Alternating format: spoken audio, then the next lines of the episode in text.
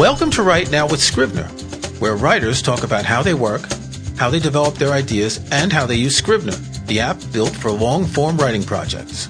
I'm your host, Kirk McElhearn, author of Take Control of Scrivener. Today I'm very happy to welcome George Stevens Jr. George has been I'm going to go through the list quickly. He's been nominated for an Emmy 38 times and has won 14 Emmys. He has won eight awards from the Writers Guild of America. He was awarded an honorary Oscar for his lifelong contributions to the film industry in 2012. George, thank you so much for joining me. So happy to be with you, Kirk. So you've written a book called My Place in the Sun, which is a memoir, and we're going to get to that in a minute. Usually I'll talk to an author about their career and then their latest book. But for you, your latest book is your career and your life, and it's a summation of all your years in Hollywood. And I guess it starts that you were born the son of one of Hollywood's great directors, George Stevens. That is true. And the subtitle of the book is Life in the Golden Age of Hollywood and Washington. And I speak to you today from Washington, D.C. It's interesting as as I read through your book, you've got a lot of photos, and memoirs don't always have a lot of photos like that. And here's photos of you hobnobbing with Elizabeth Taylor and James Dean and Rock Hudson, and then with Jackie Kennedy and presidents and all that. You're kind of like a Zelig here all throughout the film industry, but it also made me think that you're the person behind the curtain that most people don't see who's involved with the film industry so much. And actually, Steven Spielberg, when he, he read my book, he says, You're like Zelig. So you and Steven are the only two who've said that. Oh, okay. So that's the two levels of connection with Steven Spielberg. That's made my day. Yes. So we talk about the golden age of Hollywood and was it really that golden because the studio system was really complicated and it was like a merchandising yeah. steamroller to keep producing movies with the great actors and yet so many great movies came out of it yeah and i grew, grew up in a house with a person who happened to be a rare combination of a wonderful father a great director a I, would, I could say a war hero. He spent three years away and uh, and was on the ground in, in Europe in World War II and at D-Day. So I had a special look at it, and I think that my father uh, had a kind of the quality of his work, uh, the integrity. Uh, that I was sort of shaped by something different than uh, he wanted to make successful pictures but I think the most important thing I learned from him was when he told me, you have to respect the audience. That guided my career. Well, so you named the memoir My Place in the Sun, which is a riff on the title of the movie A Place in the Sun, which is based on the Theodore Dreiser novel, An American Tragedy. Wonderful novel.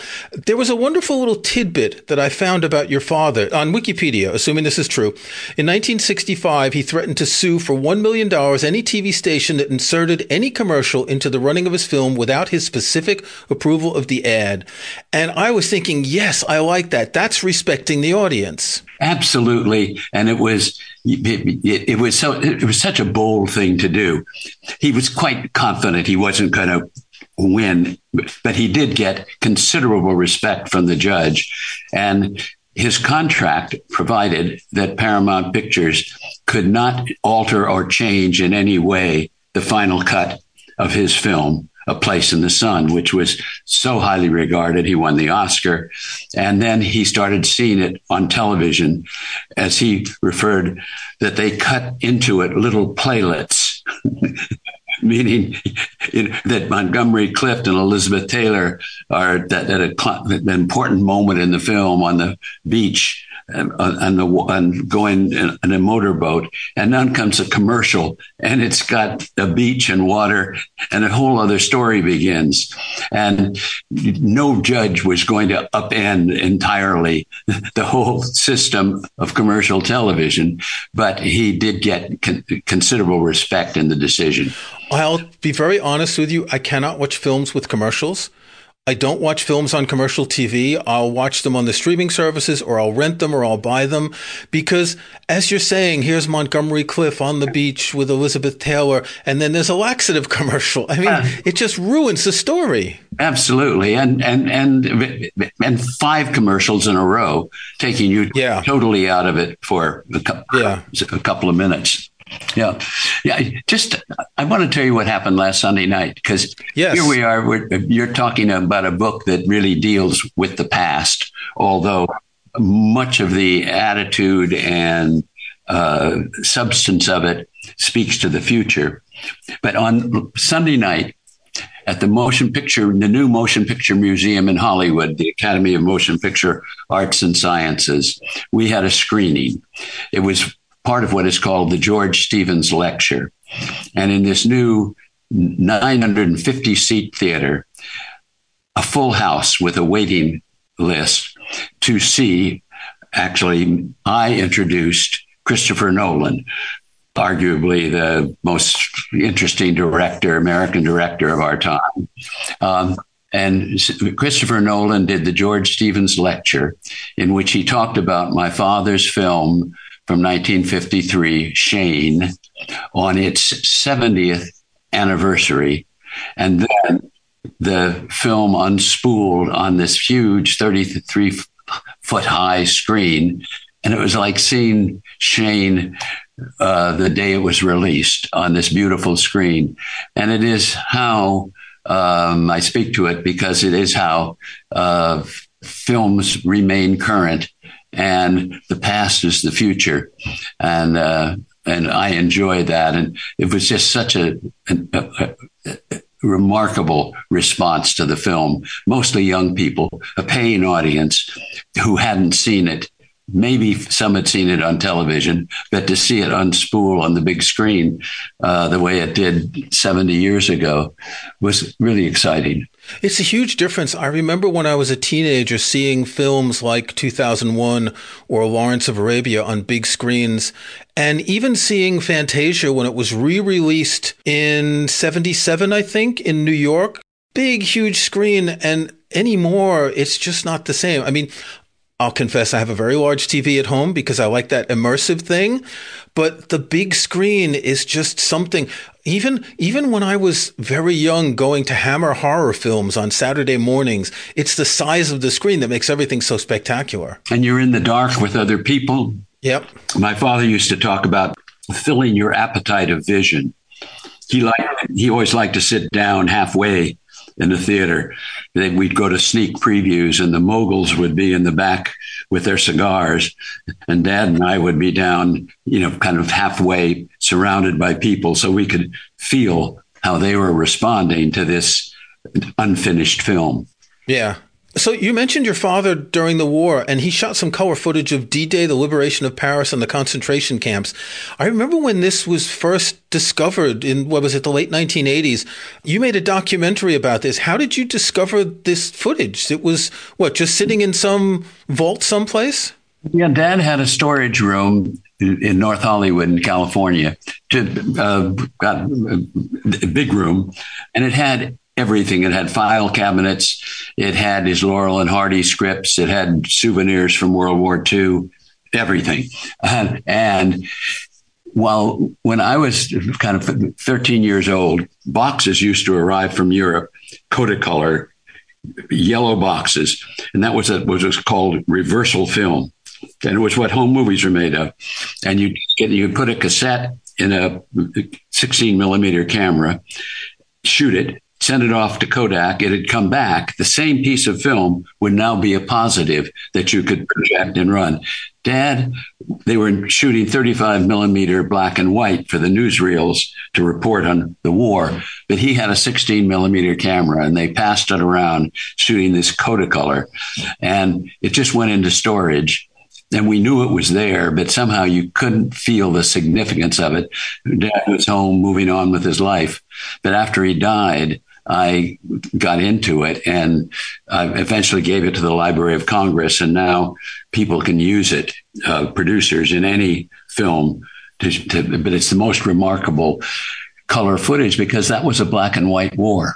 It was. It, was when you think about it. All the great photos, like Robert Capa's photos, are all in black and white, and you miss.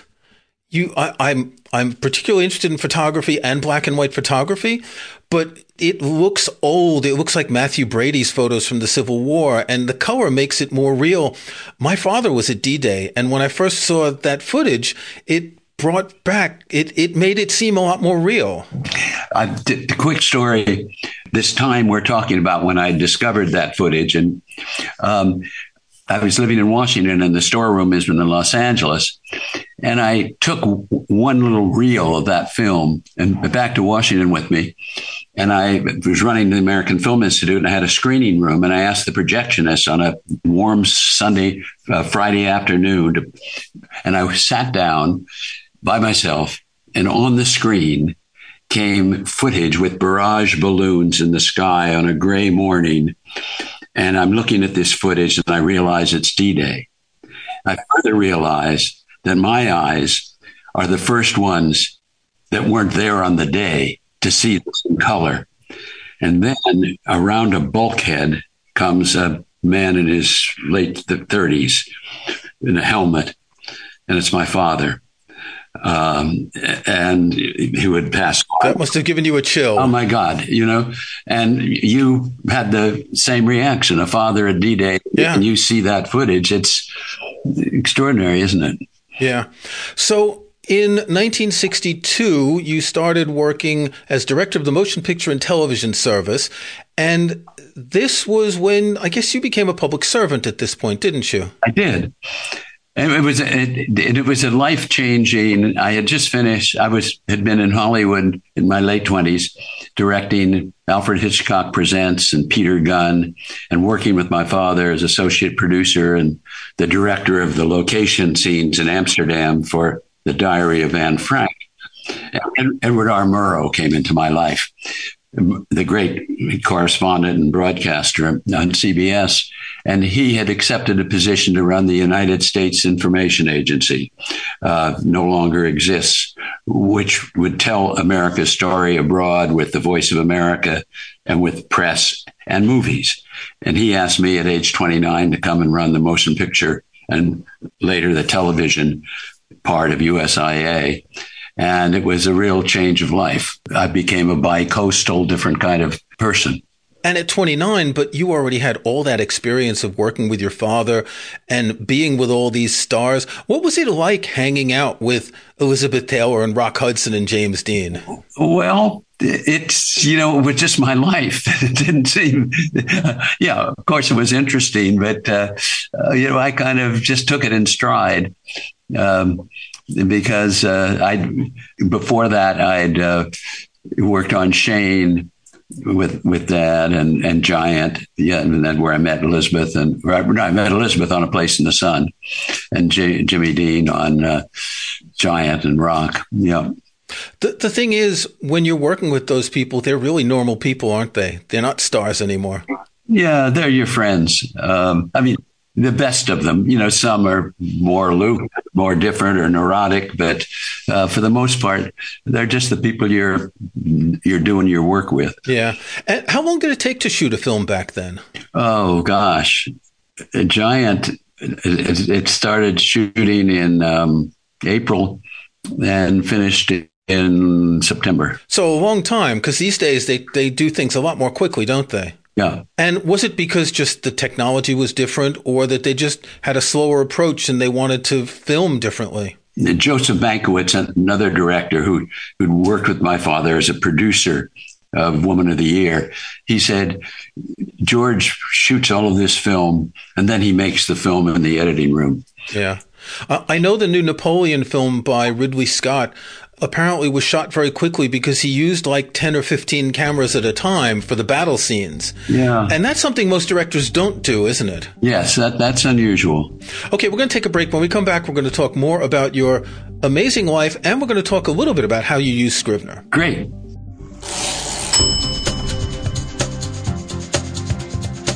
Writing a book, screenplay, or even a long article is a juggling act. You need to find the right words and the right structure keep track of research, and refer to notes.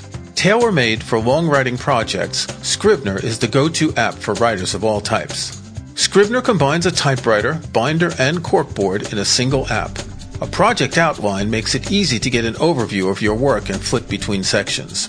Refer to research alongside your writing and just drag and drop to rearrange your work. Write in any order in sections as large or small as you like and let Scrivener stitch it all together when you're ready to share your words with the world. With Scrivener, you'll find everything you need to start writing and keep writing. Scrivener is available for Mac, Windows, iPad, and iPhone.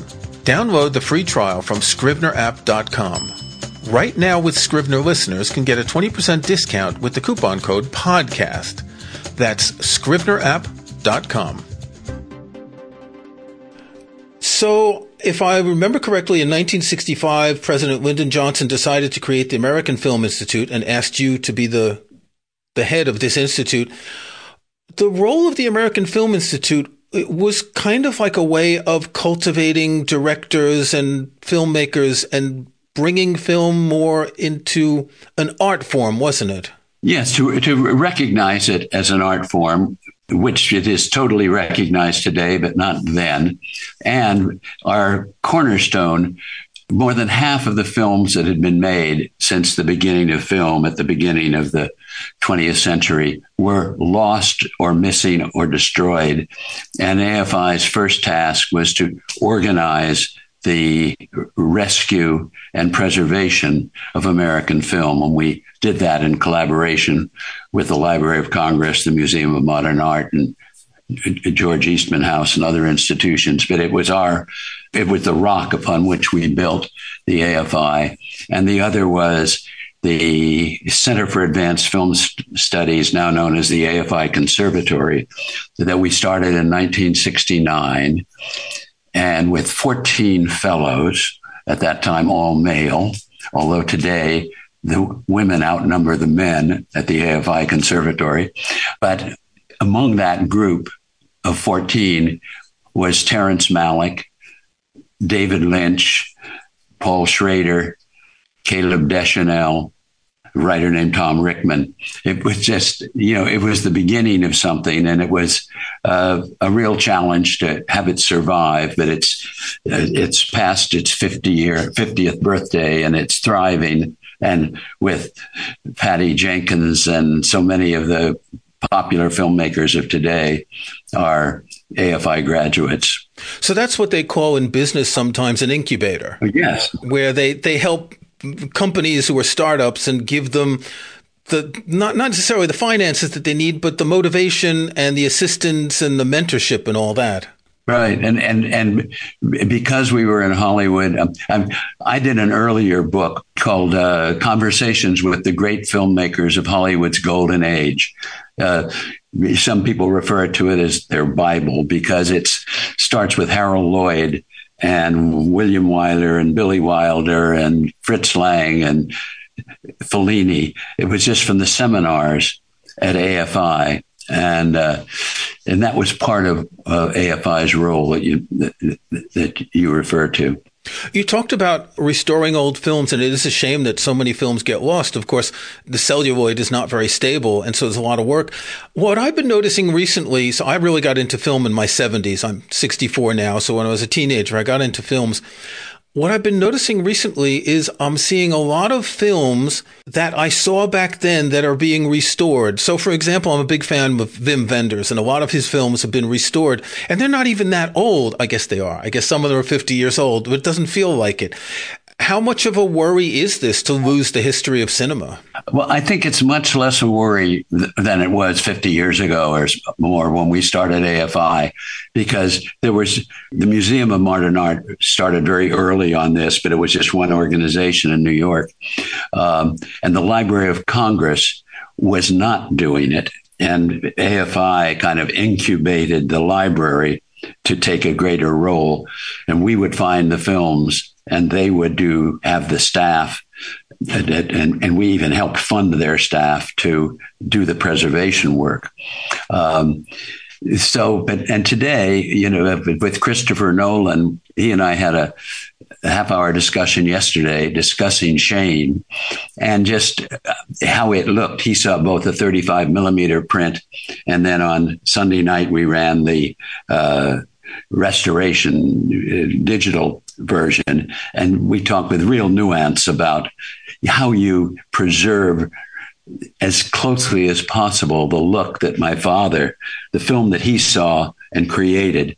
How do you maintain that? Because once you have all those tools, you can make it too bright, you can make it too dark. Uh, so, but everybody, people are working on it now. It's attended to, I would say. Yeah, because the particularities of a given film stock were important to the way a film looked. Yes. Yes, and we were discussing that, and and Christopher was saying that, you know, he does he, he does his films in uh, seventy millimeter film, but eventually many of the showings are on digital, and he was even saying to me that he finds magic time, that twilight that's so effective in many films uh, that it's instead of being dusky blue when it goes to digital it becomes bright blue you know? So even for somebody with such command as he has and knowledge you have to work so hard to make it look the way you when you respect the audience you want them to see it the way you envision it. So let's talk about how you use scrivener. How long did it take you to write this book well, I think I started on it maybe 12 years ago. I mean, and I'd been keeping notes and I kept files. And, uh, but when I started to write it, I was kind of kept things over here into my computer and paper and all. And somebody told me about Scrivener and I got it and I have it sitting here on my other computer that I'm not looking at you at. Um, and I look back on it and I just kept putting everything into Scrivener in, in, dis, in different categories. And I was able to then write and, and you know, here I'm, I, I just look at a chapter, the summer of AFI's discontent, which it just happened to open to. And then I would have these articles and notes and stuff, and I would just find it so fluid to write. And and then you're always worried you're going to forget something. And I have subcategories and this whole thing on the left. And I it gave me command of the material. It was like my father shooting all of this film, or as I came to end up shooting a lot of film too, and then going into the editing room uh, and being able to make the film. And over and over and over again. Writing is rewriting, as I'm sure many of your authors have said. And filmmaking is recutting until you get it just right. So I am a big fan, and I don't know how I would have written this book without Scrivener. That's a really interesting metaphor talking about film and editing because one of the things about Scrivener is you can approach each document in the binder as if it's a day's rushes or something and you can keep what you want and move things around and you can reorder the whole structure of your book. Yeah.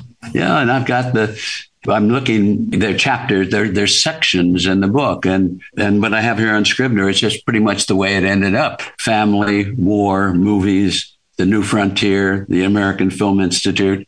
It gave me a system. So I just want to go back to talking about restoring films because there's a really interesting paragraph in the last chapter of your book. I'm going to read it. On a rainy night in November of 2018, I drove from my house in Georgetown to the AFI Theater in Silver Spring, Maryland, where four recently discovered silent films starring Alice Howell were being shown in a series of silent comedies that included Buster Keaton and Harold Lloyd. What made this extraordinary was that I had never seen my grandmother on a movie screen. She was retired when I knew her, and most of the hundred films she starred in were lost, leaving me to see only a few on grainy video. That's such a moving idea. We were talking about D-Day before. It's the same thing. Your your grandmother made a hundred films, and they all disappeared, and yet one of them was restored. And in fact, from the still photo in the book, it looks like it was restored extremely well. That photo is looks like it was shot today almost. Yeah. And with the organ, you know, with music, the way silent films had orchestras or organs. And to see my grandmother on the big screen uh, was uh, so moving. Did Did you take family films with a Super 8 camera? I guess that would be your work infringing on your family because everyone uses a smartphone now to film their family, right? So I grew up in an age where my parents took very few photos. Any kid growing up now is going to reach adulthood with a million photos and videos. Did you document your family? Um, yes, uh, with eight millimeter film, gone down a notch from 16 millimeter that my father my father took home movies of us. Uh, yesterday, a film uh, I made about my father was on Turner Classic Movies. I mean, kind of this is my life. Uh, we had this Sunday night thing of, with Shane, which was so thrilling with Christopher Nolan talking about it with such insight. And then I got an email yesterday from Todd Purdum, a journalist in Los Angeles, and he says, check Turner Classic Movies. And I turned on the guide and so yesterday, while I was up in my office working, running on Turner Classic Movies silently, were the more the merrier film my father made with Joel McCrea and Jean Arthur, nominated for the Academy Award. Um, I remember Mama, the first movie he made when he came back from the war. My film, George Stevens, A Filmmaker's Journey, which is a two hour film I made about my father, which is, is very highly regarded, I can say, um, and, and, enough to be on Turner Classic Movies. And then A Place in the Sun, uh, Elizabeth Taylor Montgomery Clift, Shelley Winters, my father's first Oscar. And here it is, just running while I'm doing my other stuff, four movies. But do we have too many films now? Uh, you, you, know, I grew up in the era of three networks in New York City, and now we have streaming and video on demand. Is there too much?